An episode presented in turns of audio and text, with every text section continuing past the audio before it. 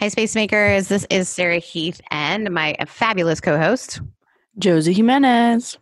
It is good to be with you this week. And um, this is a space, this is a space, this is a podcast about making spaces, both literally and figuratively, for folks. Um, it has been a crazy week, friends. When we last left you, last time we talked, people were voting. Mm-hmm for the next president of the United mm-hmm. States of America. And uh, then we waited. And then we waited. And then we waited. And then finally, we're recording this on Sunday. Saturday, they announced it. Our new president is President Joe Biden. President elect, I should say, is Joe Biden. And our vice president is, I always want to say her name right. It's Kamala, right?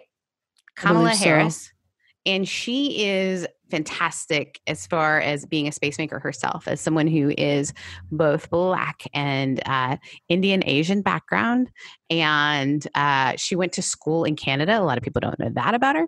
Um, and then she went to college at howard university where a bunch of my friends went.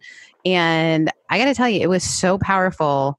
Just speech was great. But her speech seeing someone take up space that is someone like her, the first woman, the first woman of color, it was profound. How are you feeling after such a crazy week? You and I were just talking about how this has just been an exhausting week for us work wise, and then throw this in. Mm-hmm. I am, um, as somebody who grew up saying until high school that I was going to be the president of the United States one day.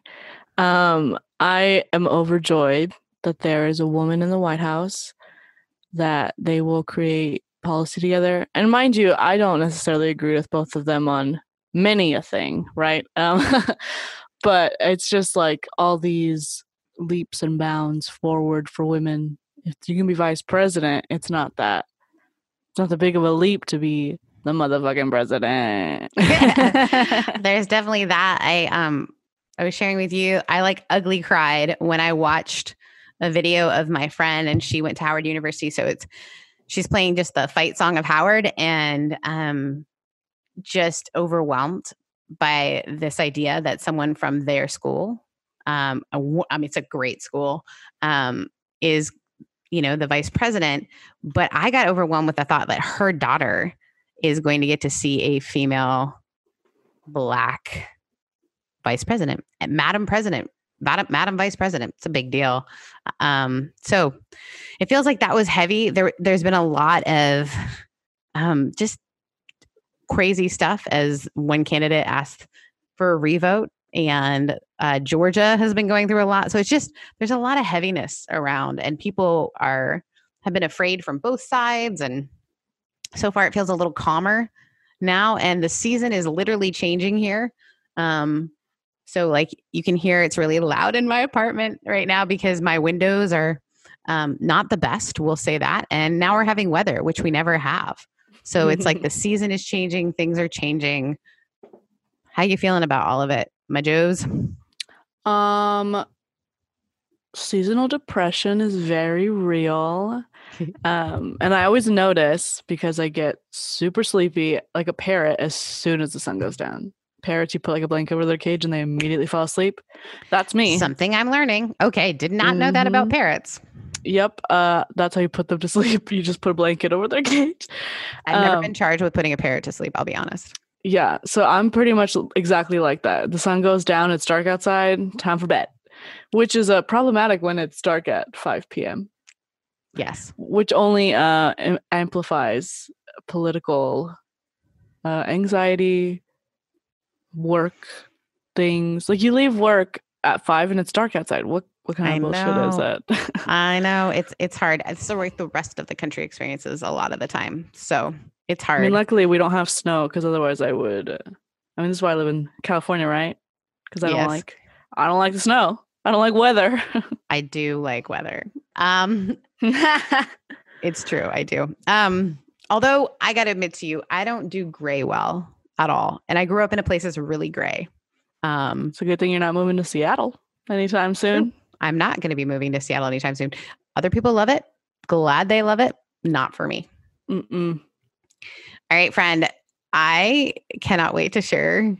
So yes, we've got that as a space making fun thing. I cannot wait to share this week's episode with people. Um, it's one of my favorite conversations. We've had a lot of great conversations over the last two seasons, but this is maybe my favorite one. Um, and it's uh, Chris Rodriguez, who is a choreographer. He's a pastor. He's a musician. Um, he is someone who does justice work through movement. Uh, he works with corporations to help people learn embodiment. I mean, the stories he shares are incredible. He says one thing you're going to want to listen to. This is the Easter egg. He says one thing that we're turning into a T-shirt because it was so profound. Yeah, and uh, it's a pretty cute T-shirt. Pretty pretty cool looking. Um, I think with Chris having this conversation, uh, before, I know a lot of people are probably like, ugh, dancer, ugh, like movement. I Whereas I'm like, dancer, I'm Yeah. a dancer.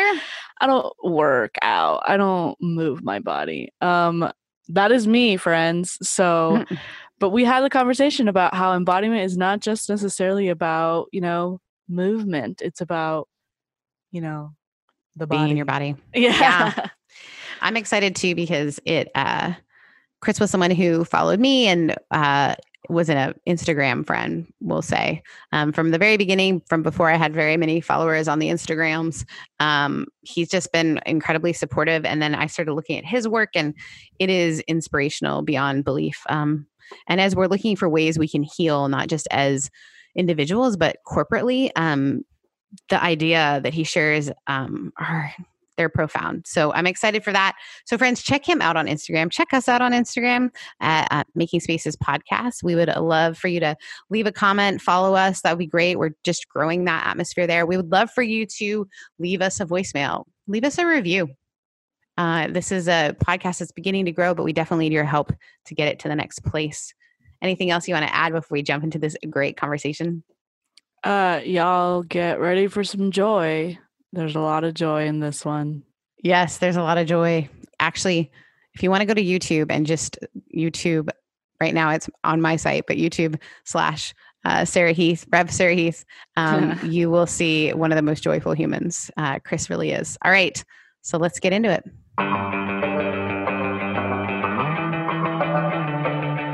the body can do amazing, amazing things. So when we talk about this time that we're in, right, of people just finding, like just finding themselves so tense and everything else, part of that is the time we're in of, yo, racial inequality, like um, COVID 19, a nuts presidential election. And that's on top of years of trying to fit into boxes that were never meant for you. That's Oof. years of just like literally like holding so much tension that it's literally physiologically changing the shape of your body. That's years of the nervous system just trying to give us signals of like, hey, like something needs to change. Um, and we just have no language to connect with um, with what our body intuitively is trying to tell us.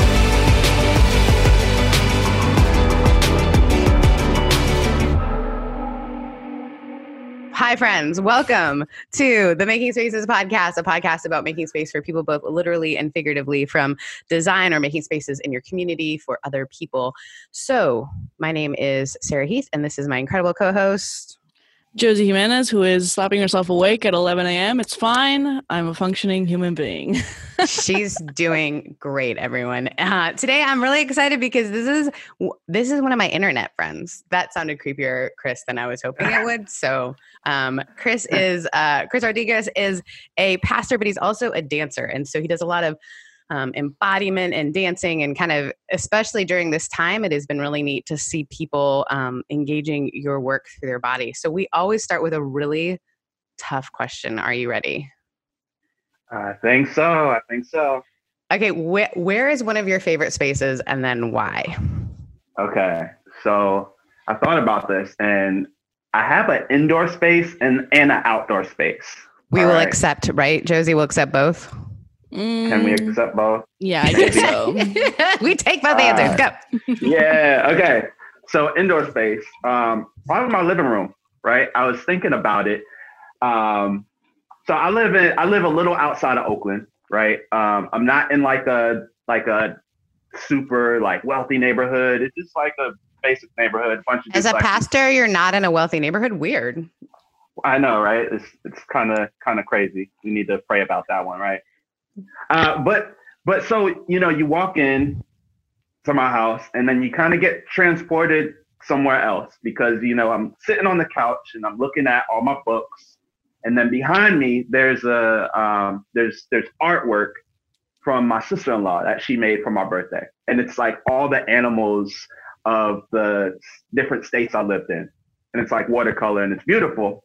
Um, and usually when I'm sitting on the couch, I have a I have a um, big old lap dog that's actually not a lap dog, a pit bull named Mamba, right? And he he yeah. So we got him we got him the week after uh, Kobe passed. So Mm. we had to That was a know. perfect name. Mamba mentality. So he's he's laying behind me on the couch, right? When I'm sitting on the couch. And then my wife is usually next to me just reading or studying. And it's just like, man, I feel like this is this is home. This is this is this is a good a good place to be. So that's my indoor space. Um, Love it. and then my outdoor space. I don't know if you spent much time in the Bay Area, um, but there is a, a beach that I love, Muir Beach. It's ri- it's north of San Francisco, and it sits right underneath Mount Tamalpais. So that's where the um, the Muir Woods are, right? So there's this hiking trail over there, and you're hiking along the coast. If you go far enough, you actually get into the forest. So you have beach, you got mountain, you got forest, and that's for me. That I mean, I've I've I've done a lot of good work, um, just kind of in in myself and on myself there, you know. Um, and I think that place is so special to me because I didn't grow up in nature. I didn't grow up knowing that was a thing. I grew up in inner city New Jersey. Um, and we called it the concrete jungle, right? So like the environment was, yo, you gotta be inside before the street lights come on. Um, because dangerous things happen out there. Right. So it was this whole part of me that I didn't discover until I was in, until I was older. And now it's become just nature in general has become a place where I've really um, find my truest self, you know? Ah, I love that. Chris, I just got a little emotional because I my family likes to take road trips from LA to San Francisco whenever my family visits from Mexico. For whatever reason, they just like to go to San Francisco. Um, and they're not very good travelers, so we'll go down Lombard Street and then we'll go oh, yeah, yeah, yeah. to the Golden Gate Bridge and that's about it. Yeah. But we always hit up that specific location that you're talking about. We always go there to Ah. that beach, that hiking trail, Muir Woods, all that little area is like Uh, so ingrained in my family history. I don't know. It's just Interesting. We need to pause for a moment and recognize that Josie is admitting to hiking. I, like, I own hiking boots. I like to hike. She But is I- convinced that her husband is Uh. trying to take her out into the woods to kill her. so my partner is a tall white man. I'm a average height Mexican woman. And he likes to go climb mountains, climb Mount Whitney, you know, backpack through the wilderness because he's a white dude who's never had to Uh. fear anything in his fucking life. And I'm over here like I'll I'll go on a little hike. I'm also kind of lazy, so I'll go on a little hike, not too much elevation. Oh. I've got the boots, but I'm not gonna go traverse the wilderness for a week where people could murder me or animals can Uh, murder me. I love that, and I can, and I appreciate that so much because if you know, you know, you know, just like it's just like this unspoken thing, like. You know, like part of the thing was like the environment was like, yo, you, you know, you don't go out, something dangerous happened. But then there's this also this thing like, yo, like black people don't do that stuff, right? I actually didn't, you know, like I didn't, I didn't learn. My wife actually had to teach me um, her she grew up in a family, um, grew up in Oklahoma. Like her dad led backpacking trips, and um, her brother taught me how to shoot a gun, and you know, just all these things. Like I didn't know how to do any of this stuff. Like her, her brother had like this big, burly red beard and he goes hunting like all the time with a bow, you know, and so all this stuff, like I had to, I'm like, what in the world is this, this thing, this culture? This is a thing. People do this stuff. Why? Like, why do people do this? And then now I'm the one that people are like, Chris, why do you do that? Right. There's well, an why incredible... people do it because they have nothing to fear, so they try to make up these That's situations. true. Anyways, So they what were you make saying, up Sarah? situations to be afraid of. I know what. Go into the den of a bear, and then um, see how close you get to the divine. Yeah, that's probably. Yep. mhm. Actually, Josie has a lot of like theories on like white male artists creating drama in their lives because she's like they don't have drama to create art from within, Mhm. so they've got to make space for drama, Mhm. so they're the worst. so that's Josie. Chris Don't knows you love her? what I'm talking about. Let you me knew you. I, I knew you'd love her. She's great. She informs me. Oh my goodness.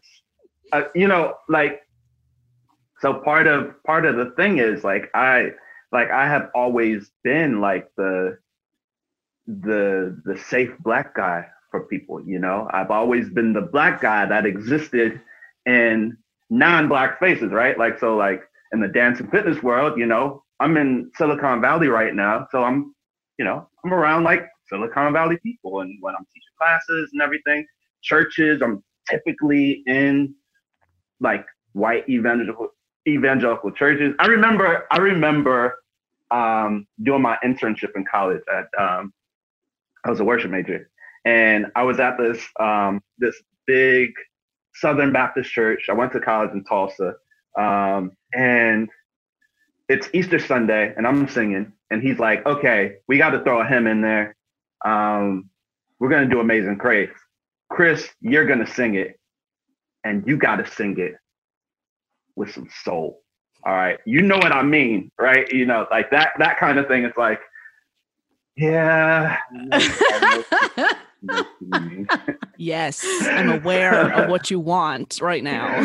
so so I say I say all that to say like um, I appreciate people who um, who haven't made their place um, being the person that is the safe person for people in the room. So yes, I welcome. I think Josie, Yeah. that's the her story though. I think as you speak through this space idea, the reason Josie is the way she is, if I may armchair psychology for a minute, partly is because when she went to a college where she was the safe, you know, uh, Hispanic person that people knew, um, and the safe feminist that they knew, and um, for her to her uh, ability to push people out of their boundary, like they they're friends first, and then she comes at them real hard but Hard. you know she starts she starts with like friendship she has all of these i think people listening to the podcast sometimes are like wow you know she's so tough and strong i'm like yeah but she also has all these friendships outside of people who agree with her and she's really good at that so i think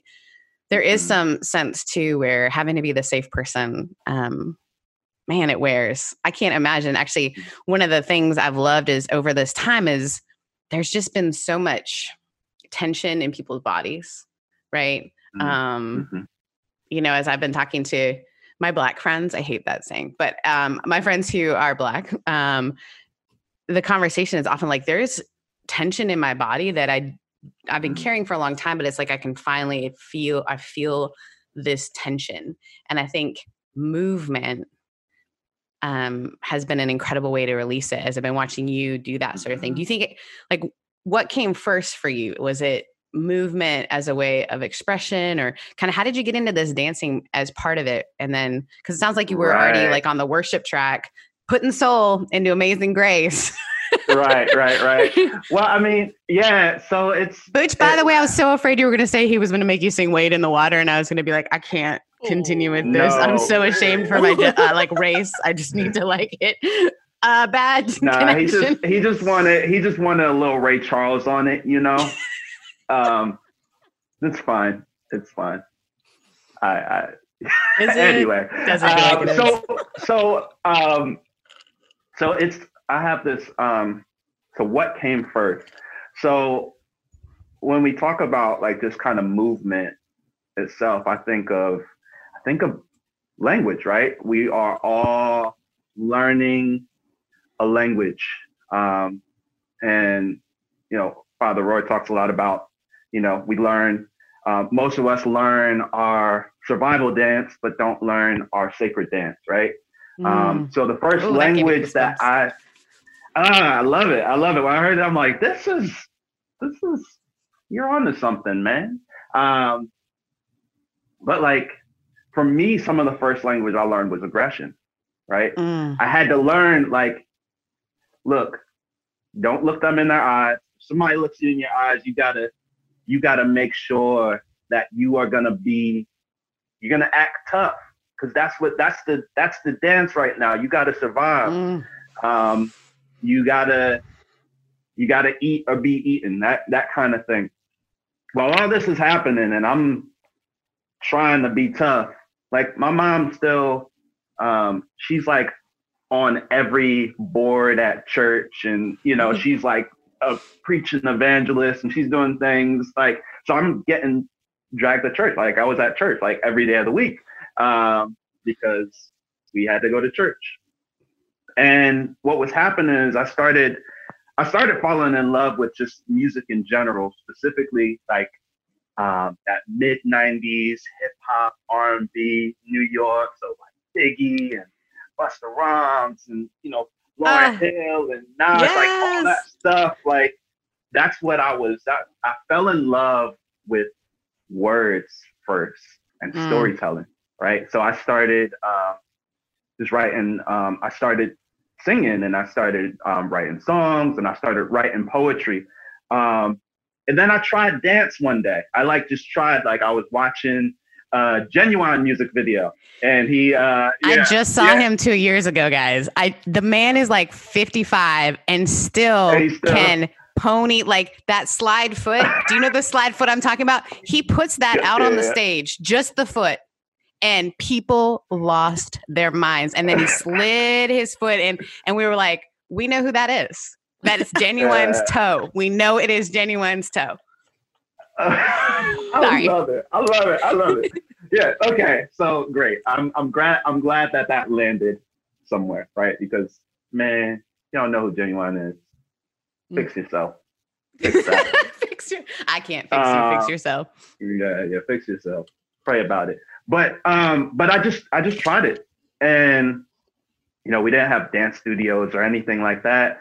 Um, so I just watched music videos. We'd, we'd record over VHSs of like Michael Jackson performances and Usher performances and Ginuwine performances. Like it would be like my mom's evangelist preacher VHS tapes.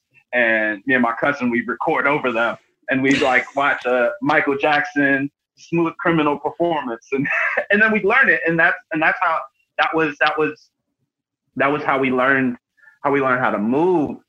The thing is like as a kid, you know, you don't put too much thought into that. It's like I was learning, I was learning a different language. I was learning this language of movement, but I didn't know that. I just was enjoying it. So the more I enjoyed it, the more I put more time, more work into it. Still music, still dance, all that stuff. At somewhere in there, like um, the church thing stuck.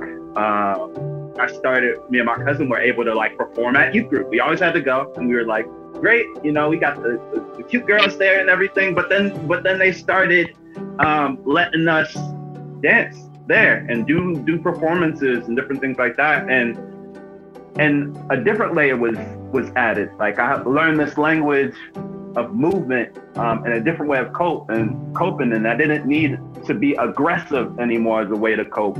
But also, I had these um, these people that were mentoring me.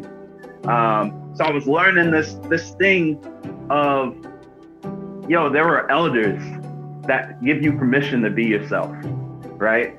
Um, and it wasn't until I got older, um, honestly, a few years ago, be- before I started connecting the dots and like, whoa, like I learned a language that has helped me get from Irvington, New Jersey to where I am today, right? Um, therapy was a part of it, right? Like, um, yeah, we, we believe in God and therapists, but I had this moment. So I was um, one of one of the things that I do out here is I teach um, dance and fitness classes at companies. So that's what that's what dancers and fitness instructors do in the Bay Area because you know it's Silicon Valley. Those are the people that hire you. And um, I was I had a contract at Stanford for um, employees. So you can tell people you went to um, Stanford. I mean, you went there. Yeah, so yeah, yeah. I went to no, Stanford. I can tell them I'm a I'm a teacher at Stanford. Yeah, you are. And they say, and they say, they say, oh, oh, you teach? What do you teach? Don't worry about that. You know, are you a professor? Yes. Embodiment. I teach embodiment. Uh, yes. yeah, exactly, exactly. So, yeah, I, I, I name drop that as as much as as much as I need to. You know, uh, but but I had this I had this moment. So like I'm doing this dance class and so many different types of um, types of staff came through. Like there was one um, there was one year I had like some some doctors um, who were in the class. Um, there was one year I had one of the grad business deans like in the class. And one day I like meet some of our colleagues and they're like, "Oh, you're the reason why she always comes back um, in a good mood." And I'm like, "What the right? Like, you know, so I'm having these moments, but I had one moment in particular um, with uh, with the student, and she was she came to Stanford as a fellow um, at the at the design school, and she had done years. Of, her her name's Yasmin. She's like one of she's just one of my good friends now, um, and she spent most of her career in in global health. Um, AIDS work in Sudan. Like her, she's accomplished so much. She used to work for the um, the Bill and Melinda Gates Foundation. Um, she came back as a fellow. Her daughter is a professor at Stanford, um, CNN um, correspondent, and Emmy winner and author and all this stuff. I mean, same, right? but cool. right, right, right. I know, I know. She just, uh, I mean, so she comes into my class and she um she says, "Hey, I've done a lot of stuff." And I, I need to say this too. She is also an Indian Muslim woman from East London, right? Who is in global health, right? Like so, like all those, all those, like her story is incredible, right? She's she's an inspiration to me. All this stuff, but she said, "Hey, I've done a lot of stuff, but I'm in your class because I want to learn how to connect with my body. Oof. Um, she, you know, one day maybe she can be uh, on the podcast. But she, Please, um, she, it. I mean, yeah, she incredible story. She, um, she left, she left a life of um, where she was abused, or arranged marriage. She took her daughter and said, "Hey, I want my daughter to have a voice." When she was six, and they just went out and she like paved the way for her daughter, right? So she's done all this stuff and she said, Hey, but I'm trying to learn how to connect with my body while I'm here. So I'm taking your class for that. And that just sent me down a rabbit hole of like, I think I think this is not just about dance anymore. So I started having conversations with my therapist. He's like, "Hey, have you ever read this book, The Body Keeps the Score?" Um, oh. Um, Bessel van der Kolk and I and I read it and I took a deep dive down that rabbit hole.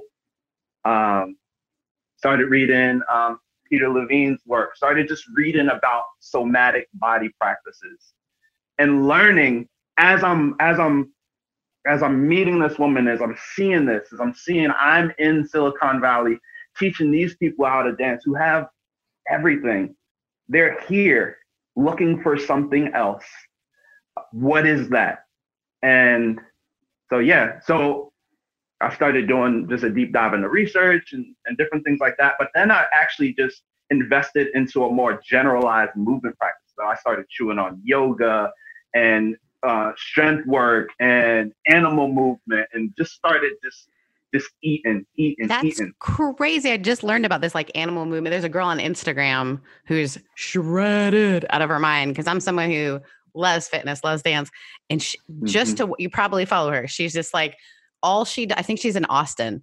All she does is like, oh, um, yeah, yeah, yeah, out of on it. Yeah. It is all that functional movement. It is it is all Yeah. like how does that get you? But it's like her point is like you are actually attaching to what your body primally wants to do. When you're lifting a weight, you're fighting your body. But when you are using your body in these ways, and there's another guy who's um I think he's in I want to say Israel or somewhere like that. Ido um, Portal. Ido Portal. yes.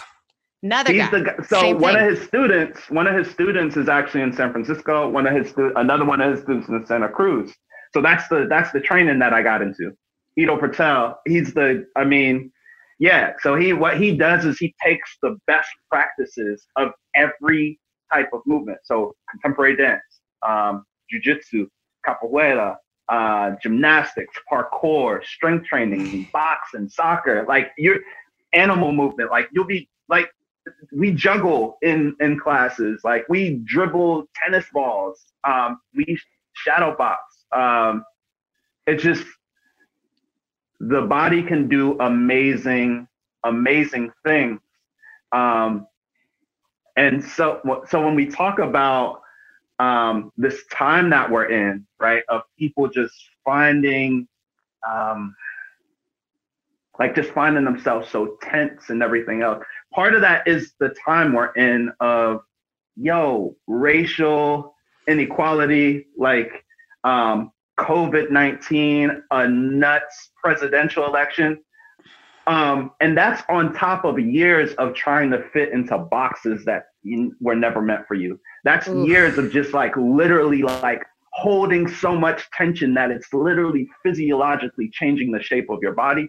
Um, that's years of the nervous system um, just trying to give us signals of like, hey, like something needs to change.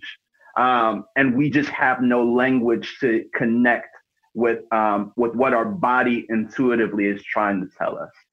Right. So it, yeah, it's this beautiful I, like nerd out primal on this stuff. connection that's gorgeous i one of my um stories that i tell all the time because it was nothing less than transformational is i started at two um taking formal ballet classes like as a tiny child. And this will tell you the difference between my brother and i. So my brother is an electrical engineer. So i was two and jonathan was four.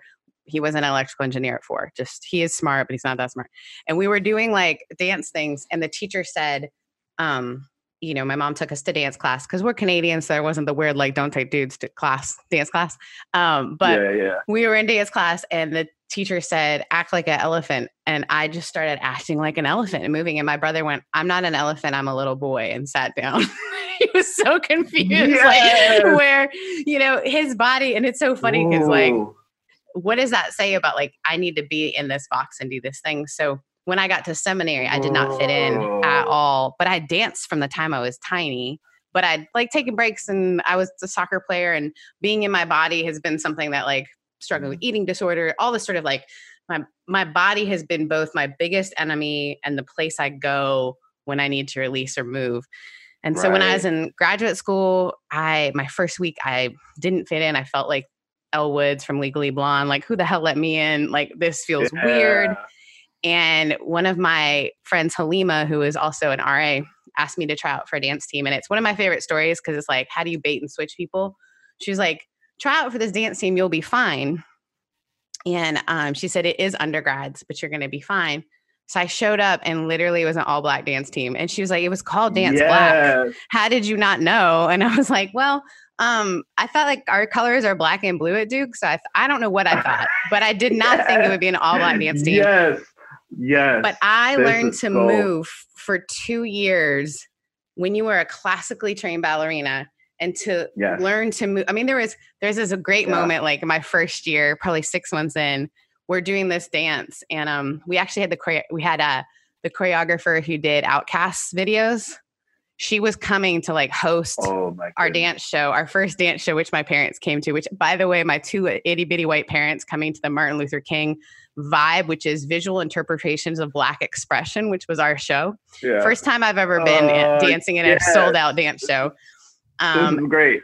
it was great. Like so much. So we're like working on this like movement and I just couldn't get it in front of everybody. And it's late at night. And I remember just saying, I'm white. And somebody yelled in the back, she said it. Cause like nobody wanted to address that there has been a white person in the room for like six months. But for me to be like, guys, I need to learn how to connect with that part of my body. But it was so great to, I learned so much about the importance of being for a person who doesn't even realize they have privilege of being in an uncomfortable space. And dance really was this like, leveling ground. It was like doing something with our body helped us do something with our minds, helped us, you know, Mm. um, create this bond, helped us work through some things, helped me work through the stress of grad school, help, help.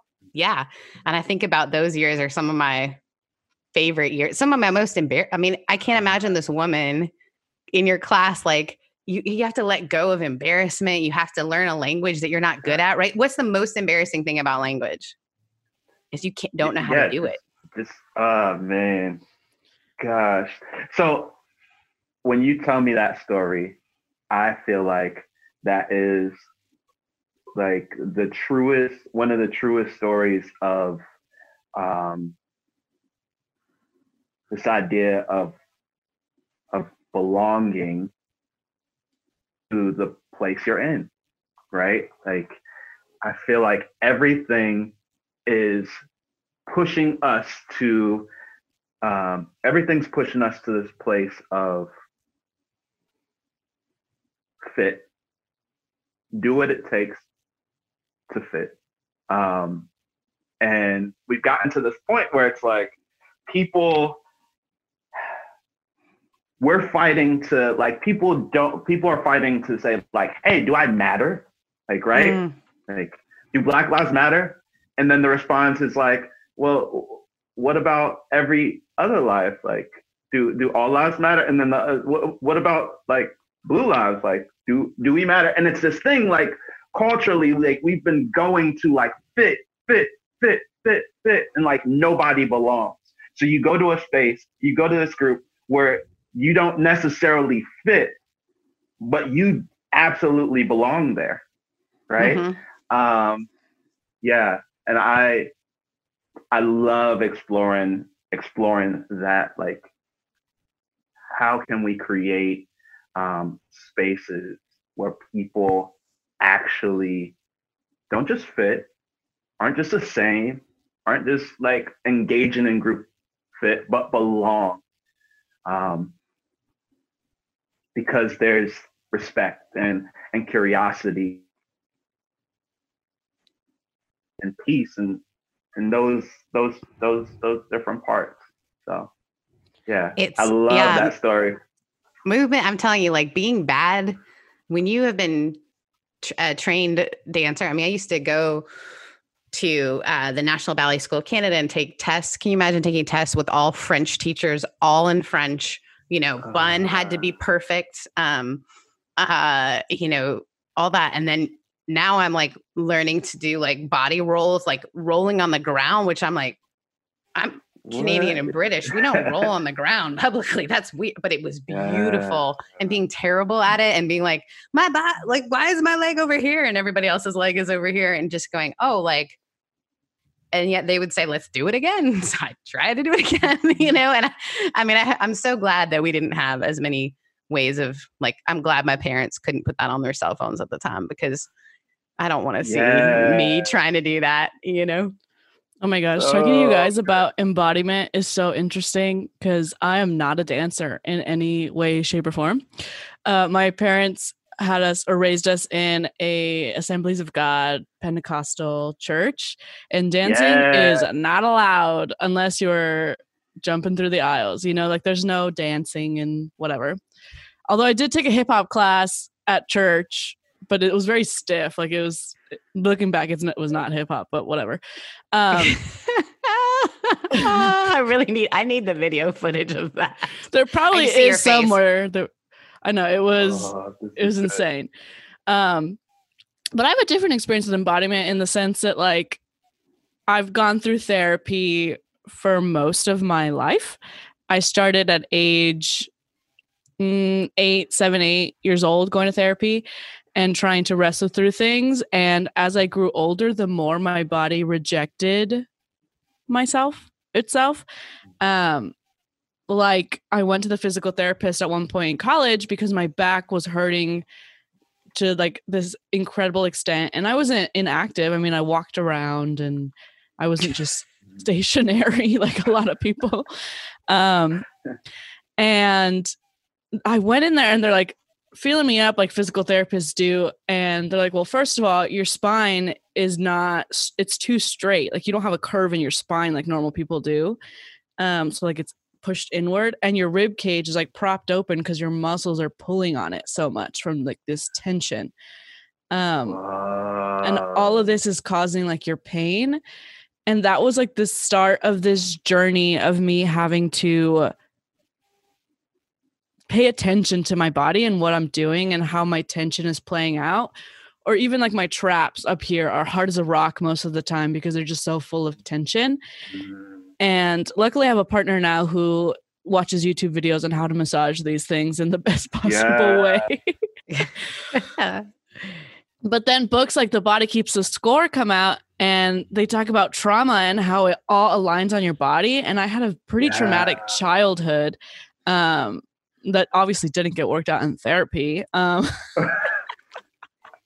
um, but like, uh, and I I understand like when you say that um, the first thing you learned is aggression because the first thing I learned was anger, which is like a part of aggression.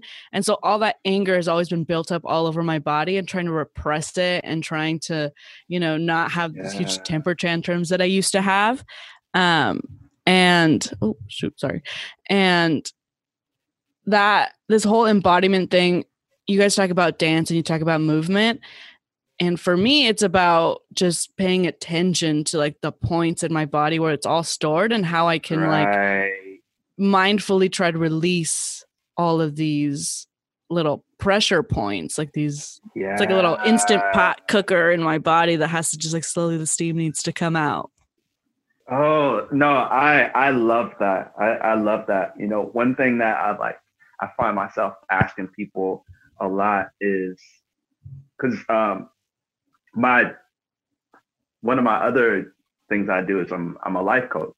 So when I have my one-on-ones with my with my clients, um, where just somebody's telling me about something distressing, I ask where where where do you feel that?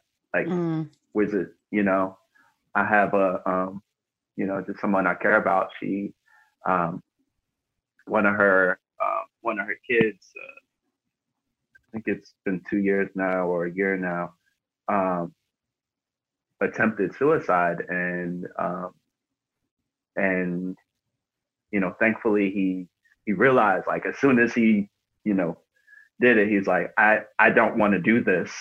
And he went and got help.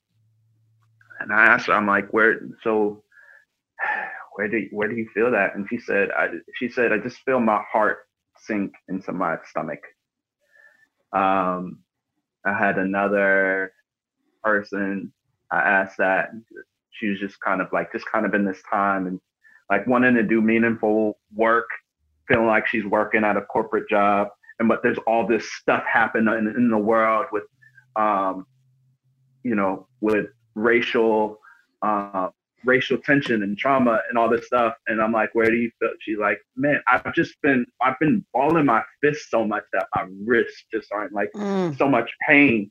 Um, like I clench my jaw so much. It's, it's like my, my jaw hurts and my neck hurts. And I think, so I just feel like, yeah, what you're saying of just acknowledging it first, like, can we have an awareness? Right. Um, Sometimes it's not movement that we need. Sometimes it's stillness um, that we need. Sometimes it's being able to sit with like all the all the parts, all this all the stuff that's happening, um, and just acknowledge like, hey, this is what's this is what's going on. Um, so I love that. Like, yeah, it's it's interesting that you like that you, the way that you learned that that was a thing, right? Um, Very clinically. yeah, yeah, but this is like, yeah, it's uh, a lot of people don't get there. A lot of people don't get there, right?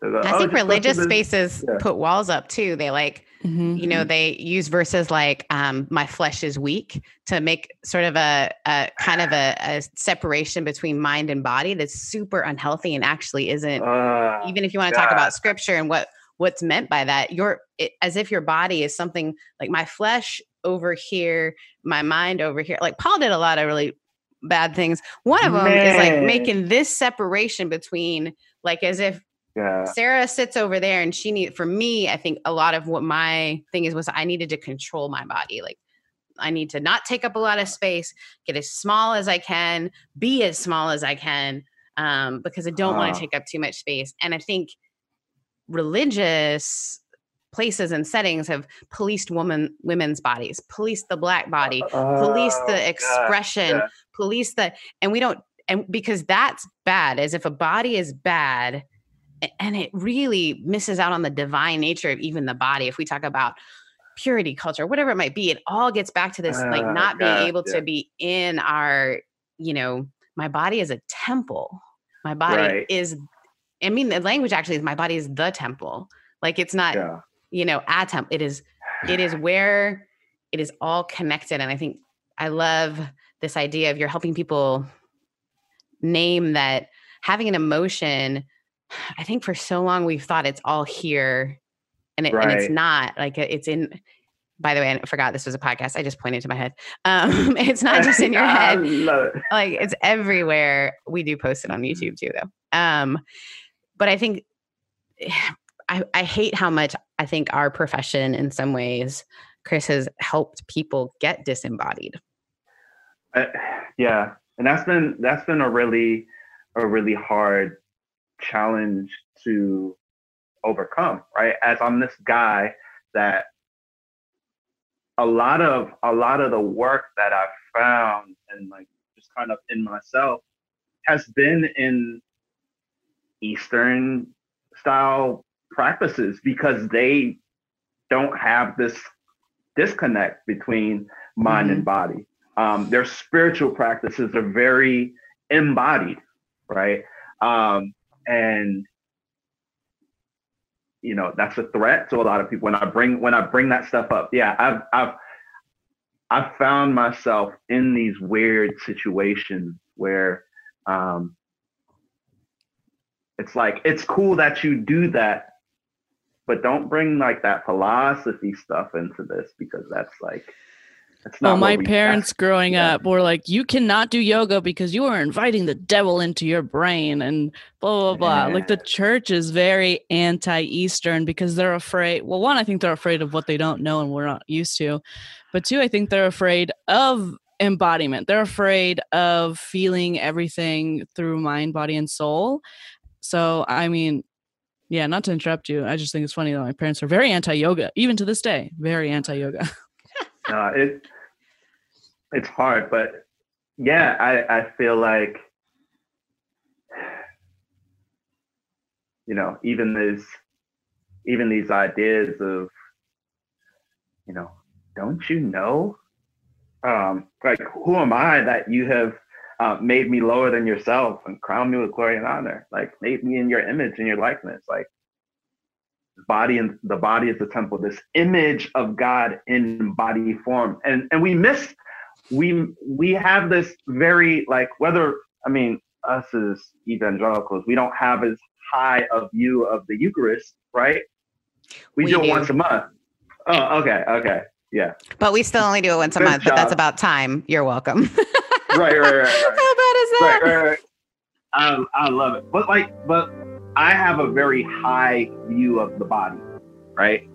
There's something like this whole thing is cruxed upon this dude that brutally was like murdered and broken. And we do this this thing where we reflect remember the broken body of this guy. And then and then we're like hey but don't move your body. Um, don't do anything with your body. Like jesus did stuff with his body but you don't do anything with yours right um so i just how do we how did how do we have that that disconnect you know our whole tradition is based off of the, the broken body of of this guy, and and and even when he comes back, he has like these scars and these wounds. Like he doesn't come back with a perfect body. He comes back Oof. with a still broken, wounded body. And like we're just and we just we just miss that whole piece of it, you know. So yeah. I wish there was a way to like connect it in worship without it being performative. One of the things that we've got a great uh, person in our community who grew up in a similar setting to Josie, but it was almost the opposite. So Pentecostal with flags and things like that. Yeah. Oh, we had those. Don't oh, mm, we? I didn't those? know you. You've never talked That's about the flags. Yeah, man. That's like a given. No, no. but isn't that another way of like police? Like this is what it has to look like. This is what it right. is or you know I, I, remember i got to a church that had a liturgical dance team which even as a person who grew up dancing makes me really uncomfortable because it's like mm-hmm. contemporary dance but it's like muted contemporary dance and i'm not judging people's like choreography at all it just makes me giggle because i feel uncomfortable right. um well, like i have to I leave feel. the room well, that's how I feel when I hear like the worship songs that they like just put like a Justin Bieber little thing on mm-hmm. it. back when Mumford was the was the thing, or or Coldplay was the thing. I mean, I love it, but like, I love when Mumford Mumford's. You know, right? I like, right. I like it when Coldplay Coldplays. You know, I like it when Bieber Bieber's. so I feel like it's a like I feel like we do these replicas of again like these replicas of like you know in college uh, I went to uh, obviously a Christian university um, and they had Christian Pilates. You know, they had to like throw throw some Christian on on it, like sprinkle that sauce because you got to sell it. You you got Christian you gotta, Pilates. You gotta, I it was taught by Karen. Karen definitely teaches Christian Pilates. yeah, she. I can oh, imagine man. her. She's policing her body we are pumping our arms. We are like we right. are like, wearing leggings like, you know, and giant t-shirts. but I got to tell you, those leggings like, are not see-through. Um, double leggings. Have, they're LuLaRoe because everyone's selling them at that point with the tennis um, skirt, you know, right? yeah, but yeah, it's it's like this thing of like, hey, do this thing, um, because this is important to have this expression, um, but don't do it too much. It's like it's like, hey, you can have fun, but don't have too much fun. Don't get out of hand with that stuff. You can get that body engaged with just enough, just enough. Because if you go past that line, then you're in the flesh. It's just mm. like, what? What and are we? We've doing? been in the flesh the whole time the whole time. You cannot like I can't mm-hmm. put my meat suit right. over here and then I can gauge whatever right. I'm doing. Like she's with right. me everywhere. I love the Hillary McBride's workaround where she refers to her body as she. Um instead of my the body, my it's like she um reminding her that her body is her. Um and it's this beautiful connection and I man, I'm going to be sitting here thinking about your talking about communion in that way um, because it's Eucharist is always even when I have gone through deconstruction and doubt and like I don't even I don't even know what I'm preaching for, but I, Eucharist always means everything to me. Always, every time. Even last so last month and t- this week we'll actually get to do it in person again. We just do we just do communion in person. And it's like weird. It's these like little individual cups with like yeah. a wafer. Yes, I've I've only ever used those on bedside. It has weird like connection for me because I've only ever used it when I'm doing like last communion for folks or whatever. But to do it with our community, it felt didn't it feel so holy, Josie? Like yes, it was like this spiritual high that has not existed in COVID because I think it was like a very communal experience. Yeah, it was. I was telling my partner, I was like, this is like feels this feels sacred right now. I'm running around and working, but it feels sacred, work like sacred work. It really does. And I and it's because I think it's connecting us to something that's already part of us, you know? Mm-hmm. Um and I love the work that you're doing to sort of challenge people and you're not mm-hmm. it's not mm-hmm. like you're like teaching people at Stanford and then being like, oh, and um, I love Jesus. Like it's the weirdest thing, and yet people are connecting to the spirit in you, but the spirit in you isn't like it's not this um, right. bait and switch. Like I'm gonna like Pilates for Jesus. That's weird. What if we just did Mhm. Pilates as Pilates is supposed to be?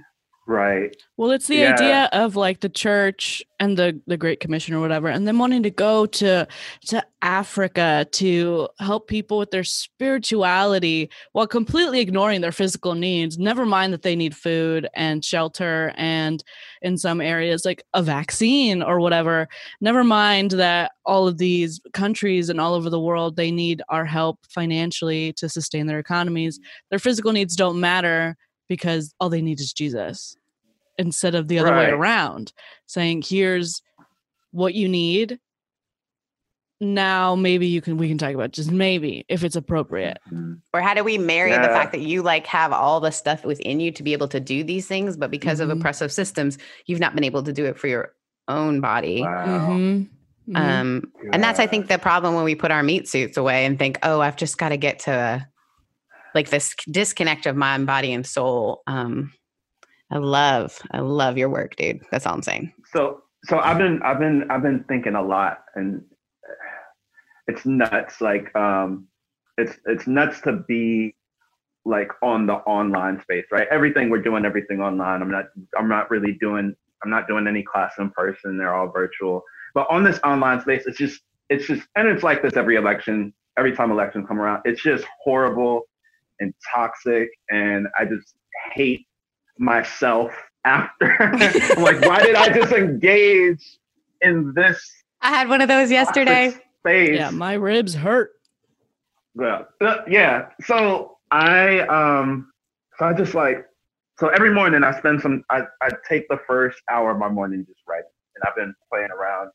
Um really writing I, I say like, you know, a lot of people are saying a lot of things. They have a lot of um a lot of opinions about stuff. They're being dumb.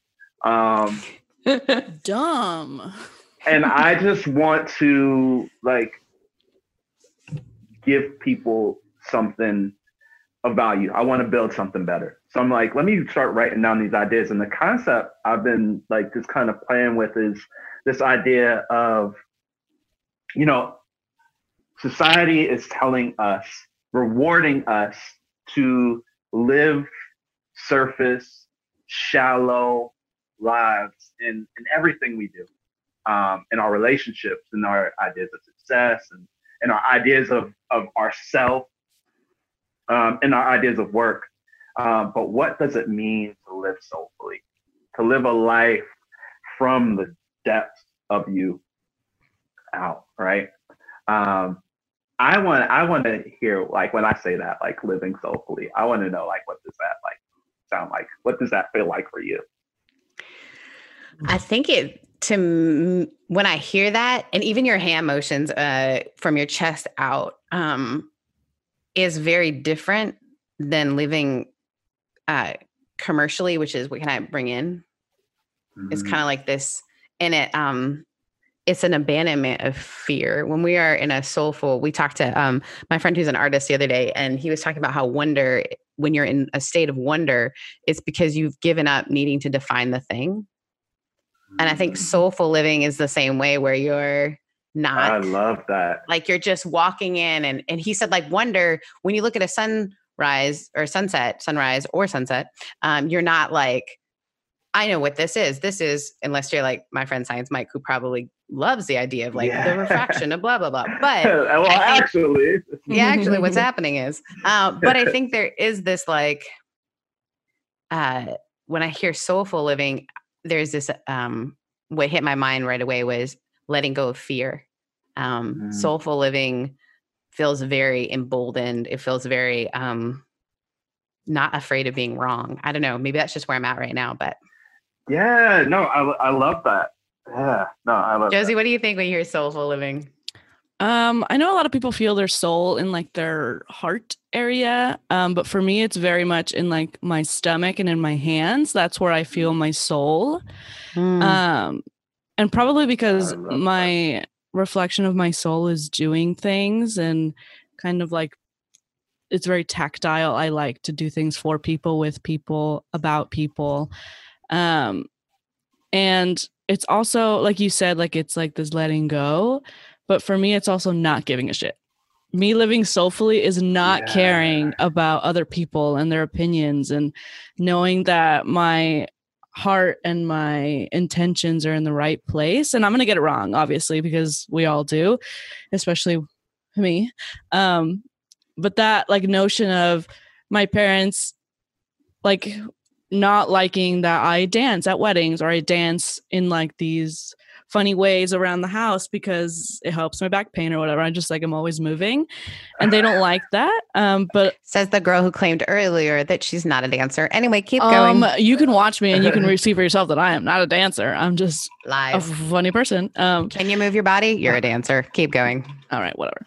Um so it's that expression of my soul is not caring and pushing forward and then using my hands to do the work and continuing uh, and pushing past and yeah because if you're truly in touch with your soul then what does whatever other people think matter? Hmm. i i just love that like the answers that y'all gave are two totally different ones and that is the essence of it right? It's like uh yes there's something that there's something that I know deeply um, that I knew before I knew it. Um, mm. And that comes out, right? I, uh, oh, I that's the, there was something that I know that I knew before I knew it is one of the most incredible theological statements that I think um, my entire career, this whole idea of space making is I want to remind people of what's already true. Mm. Like mm-hmm. it's not a getting myself right so that I'm like all and now I can reach the thing. It's like a return, a return to my body, mm-hmm. a return to my belovedness, yes. a return to my divine connection, a return to who I've always already been. And when I'm in that flow, when I feel that, that soulful living is like, who cares? Mm-hmm. Like, um, mm-hmm. if I'm mm-hmm. living into that and, and I've done policing other people and myself and my, you know, mm-hmm. there's we're so afraid of that connection. I think um because what if it tells me something that's different than the belonging that I've thought I and I would say is more fitting. You know, we used mm-hmm. the term earlier fitting versus belonging. And I think a lot of church work is trying to get people to fit because belonging mm-hmm. is so hard and vulnerable and so right. difficult to ask people to do. Um, but it's always been true that they've always belonged. Yeah, right. I think that that knowing and that returning is the voice of God. Because I mean, that's always how I've heard the voice. People are like, I heard this word and this is a really long paragraph that God told me. And I was like, I just know what I'm supposed to do. That's all. That's the voice of God to me. Is I just kind of know that I'm supposed to keep doing it, and that's why I don't give a shit what you think because the Lord told me. Okay, thank you. I just want one day. I want one day in Josie's head. I just want to walk around being like, yes. Oh, it's insane up in here. Let me tell you, it's a mess. um, Chris, you have been absolute joy to talk to you. I have a feeling you're going to be a regular on Making Spaces, but we want to Oh, I'd love it. Um, I want to ask kind of the closing question that we ask, um, hating that this conversation is ending, but um, if there's one tangible way that people can make space for themselves or others, if as you think about this work of movement or however you want to think about it, what is one thing somebody can do that's easy, that's doesn't have to be easy, but possible? Hmm. Man, the, the I've been thinking a lot about this, and I think about I think about the idea of like creating space for others. Um, and the and I guess what came up for me was do you remember what it was like when you started something new? Um, when you said a joke in a room that just didn't land and they didn't get it. Um, when you had to when you had to fit into somewhere it's like hey like you know look this way be this way act this way. Do you remember what that looked like for yourself? Um, how can you make a space for other people and remember what that was like for you to to to not belong somewhere? Like how like anytime somebody anytime you're thinking about making a space for other people. Anytime you're you see somebody that's coming into your world whatever area of life you're in like ask yourself man what did it feel like to not fit in and to not belong?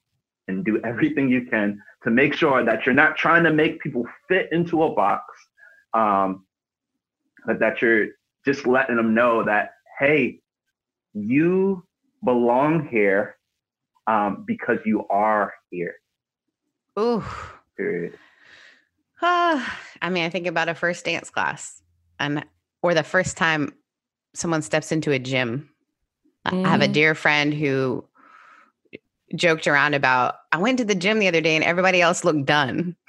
like I was starting and everybody else looked done like you're done, go home. like and he said and I felt so like I I was going in there and proud of myself for going but that first day and I said "You- you're never going to have a first day ever again. And I think that's the what does mm-hmm. it look like to remember what it feels like to have a first day, whether that's in a church, whether that's in mm-hmm. a dance class, whether that's in a conversation that's difficult and hard. And it's the first time the person's talking about it, right? Mm-hmm. Um, we have to kind of put ourselves in the novice position right and say, how can I make this person not feel one level or another, that we're just two beings experiencing this together? Um, Uh, Yeah. yeah. And a quick political note from little Josie over here. Um, just the idea of you belong here because you are here. This is after election season. This episode is going to come out, right? mhm, Yep. So, um, I'm just going to say this: no matter who wins, no matter what happens, to all of my fellow immigrant community, to everybody Hey, that's here, here I am. Remember, you belong here because you are here, no matter what anybody says, and that's what my dad says. So, in paraphrasing, I love that. you love it. belong here. That's going to be a t shirt, and we will give you credit. Oh yeah. Mm-hmm. Oh my gosh, that's a great t shirt for making spaces. You belong here because you are here. Hey. Stop it. I just want a Stole it. t-shirt. I just, You got You're getting first sent to you. Mhm. Oh, I have goosebumps. This is great. Thank you for listening to the Making Spaces podcast. We would love to hear from you. How can we hear more about you, Chris, your work? Give us your, um, someone gave us their MySpace yesterday. Can we address that? I have not processed that. Give us all of it. I, and he's I not feel old. Like, I feel like we should visit that MySpace because yo, he's really standing on his own in this one. Mhm. like yo, you Mhm. belong. You belong, man. All right. Uh, um, Chris Rodriguez Movement.com. Um, that's where I'll post my blogs. Um, that's where, yeah, that's where you can contact me, see what I'm doing. Um, I would love to connect. I love that. Well, you can find me at Rev Sarah Heath on all things, including RevSarahHeath.com. You can find Josie. At Josie Takes the World on Instagram, Josie Takes the on Twitter, and I do have a website, josietakestheworld.com. But um, you know, it's not. Don't look at it. It's not. It's not done. I actually think it's really good. Um, but also, you can find us on Instagram at Making Spaces. And please leave us your voicemails, um, anchor.fm slash Making Spaces. Um, you can catch this podcast on all of. You can catch it on Spotify, Apple. I'm, I always say wrong things, so I'll just say All the those are the ones things. for sure. Everywhere. All the places. Um, Just and think of a place. we're That's there, except for Stitcher. I don't know if we're on Stitcher. We'll work on it. Um, so, friends, we uh, will see you next week where we will be. Saving a space for you. Bye.